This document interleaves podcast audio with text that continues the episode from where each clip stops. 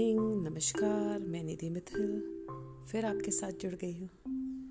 आज मैं किसी टॉपिक पे आपसे बात नहीं करूँगी, मेरे बारे में बात करूँगी कि ज़िंदगी में जब मैं पीछे मुड़ के देखती हूँ तो मेरे को ज़िंदगी में इतने अच्छे लोग मिले, बहुत अच्छे जिन्होंने मुझे बहुत प्यार किया और जिनसे मैंने बहुत कुछ सीखा।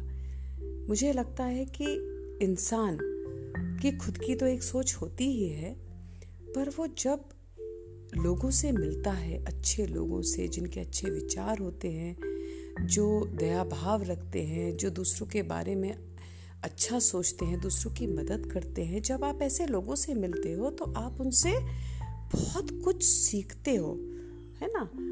आ, यही इंसान की तरक्की होती है, यही इंसान की अंतर मन से बोलें या बाहरी मन से बोलें, जो कुछ भी इंसान सीखता है, वो अपने ज़िंदगी की जो भी बीते पल हैं, उनसे बहुत कुछ सीखता है। तो मैं उन सभी लोगों का हृदय से धन्यवाद देती हूँ कि आज जो कुछ भी मैं हूँ, मैं उन लोगों की वजह से हूँ। जिन्होंने मुझे बहुत बहुत प्यार दिया है और मेरी ज़िंदगी की दौलत ही ऐसे लोग हैं।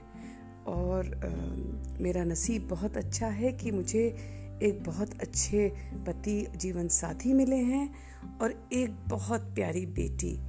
तो मुझे अब कोई भी इच्छा नहीं है कि मुझे ये चाहिए, मुझे वो चाहिए।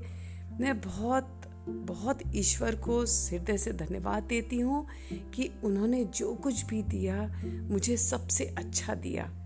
और मैं कोशिश करूँगी कि आ, मैं भी सभी के बारे में आ, आ, हमेशा अच्छी सोच रखूँ और जितनी कोशिश हो सके मैं सबकी मदद कर सकूँ।